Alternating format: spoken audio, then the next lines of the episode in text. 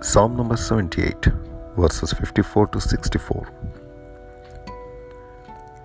And he brought them to the border of his sanctuary, even to this mountain which his right hand had purchased. He cast out the heathen also before them, and divided, divided them an inheritance by line, and made the tribes of Israel to dwell in their tents.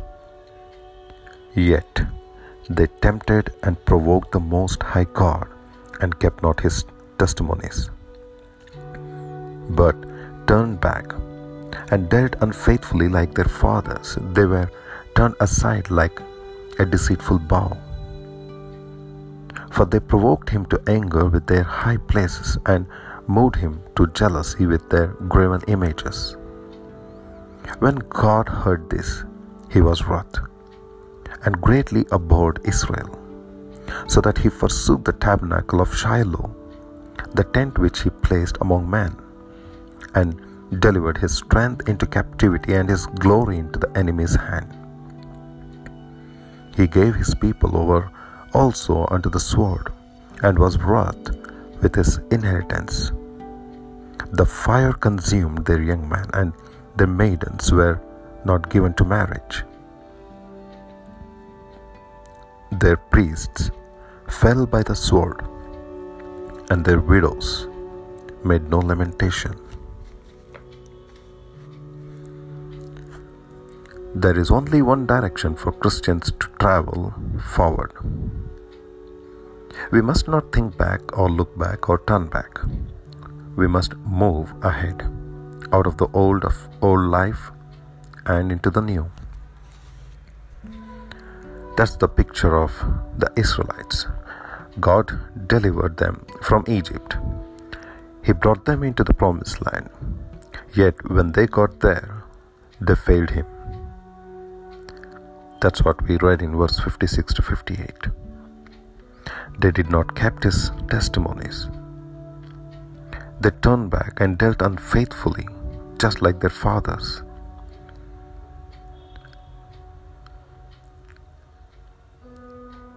And they moved him to jealousy with their graven images.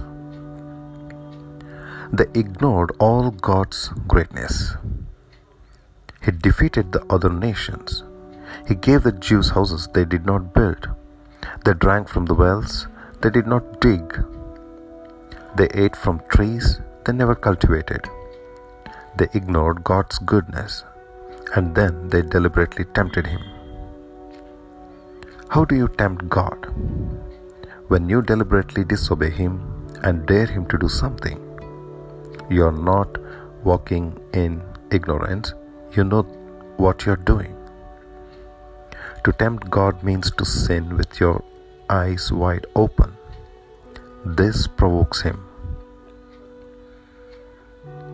The people of Israel even adopted the idolater worship of the people they had defeated. We do this today too. How easy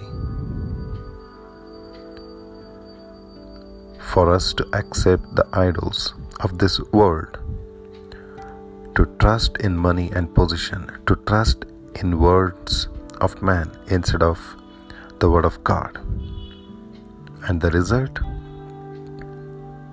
As verse 60 says, he forsook the tabernacle.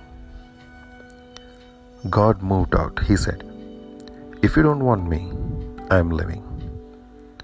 As a consequence, the people of Israel went into captivity. What a tragedy to enter into the blessing God has for us and get so conf- confident and selfish we forget the one who gave us the blessing. Be careful never to place your trust in God's blessing rather than in God. Enjoy the blesser, the God who gives and guides you rather than the blessing. May God bless you.